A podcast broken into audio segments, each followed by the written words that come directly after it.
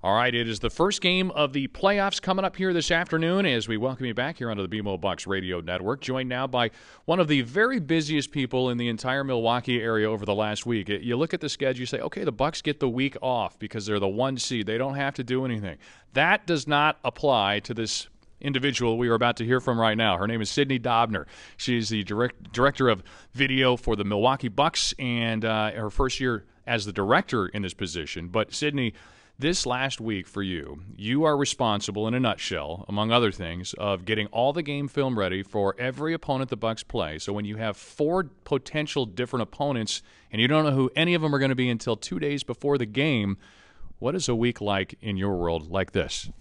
Well, first, every second matters. You have to prioritize what's the most important and plan out accordingly. We had four teams to prepare for, and technically five because we had to prepare for ourselves too. So uh, using that time when we didn't know who we were playing, we are you know sending different people to different directions to get a little nugget on each of the teams individually, and then those days that we really didn't know, we were working on ourselves and how we could improve to attack each and everyone. Didn't matter who we played against, we were going to be ourselves. So it was very important to game plan and put it all together, and then prioritize your time to make sure that you're efficient and successful in the end and then three quarters of that work you do, you just throw away because only one team advances. Um, but for those who don't have a real understanding, it's pretty difficult to do in this forum uh, with a limited amount of time because you do do so much. What what does a person in your role typically do on a game day or the days the day leading up to that game in terms of handling video? Yeah, so a big part of my job is to help implement the game plan via video. So whatever the players are watching, they get to see actual game footage of what we want to do that other teams have done, what we've done in the past, and maybe some ideas of new things that we're trying to implement that could, you know, make us uh, one step further in the playoffs. A little bit more attention to detail. So, day before, we're showing the team film. We're all watching, walk through plays, get ready to go, mentally prepared. And then the day of the game, you know, putting the game plan up on the whiteboards, getting a pregame tape ready, making sure Coach Bud's all set up and ready to go. Assistant coaches have whatever they need and we're just kind of gearing up for showtime. Yeah, there are very few people that sleep as little as you do over the course of a season. It's been it's remarkable to watch you all operate. You, you replaced Blaine Mueller, who moved on to become an assistant coach now with the team. And a lot of people may not realize, but this position is one in the NBA that certainly now we're looking at two coaches tonight in this matchup that both started off in your position, and Coach Budenholzer and Erik Spoelstra for the Miami Heat. But this has become a launching point for a lot of people in this industry. Uh, interesting to note that you are one of many trailblazers on this Milwaukee in this Milwaukee Bucks organization. Is the first woman to hold this position and the only woman in the NBA currently. Uh, what does that mean to you to, to be potentially breaking some barriers in this role?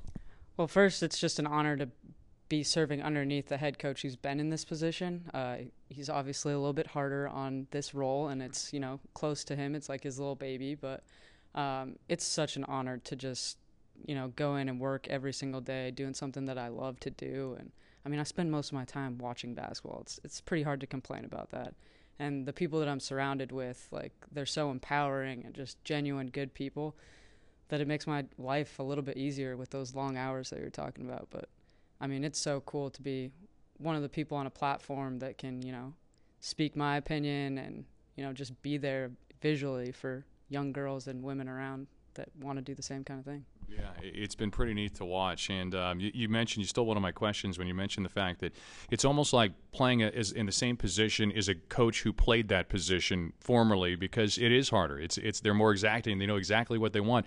And let's be real, Coach Bud is an exacting head coach. And it's not just you, but particularly someone in your position what, what kind of a challenge is that trying to, to please a perfectionist and someone who has been in this seat way back in the day with the San Antonio Spurs under a very difficult head coach of his own right, Gregg Popovich? Oh, yeah. It's, like I said, it's an honor, but I mean, I spend a lot of time around him, so picking up on little things that, you know, he thinks is more important than others and like just feeling the room and what his needs might be is, is very important. And then anticipating those needs and getting it done before he actually needs it is huge you mentioned anticipating his needs. Well, in game, one of the other th- functions that you have in your position is surrounding the replays. You only get one of these babies to use every game, so you got to try to make it work, make it count. You're one of the primary people responsible for telling Coach Budenholzer whether it is a good challenge to pursue or a bad challenge to pursue. What is that position like?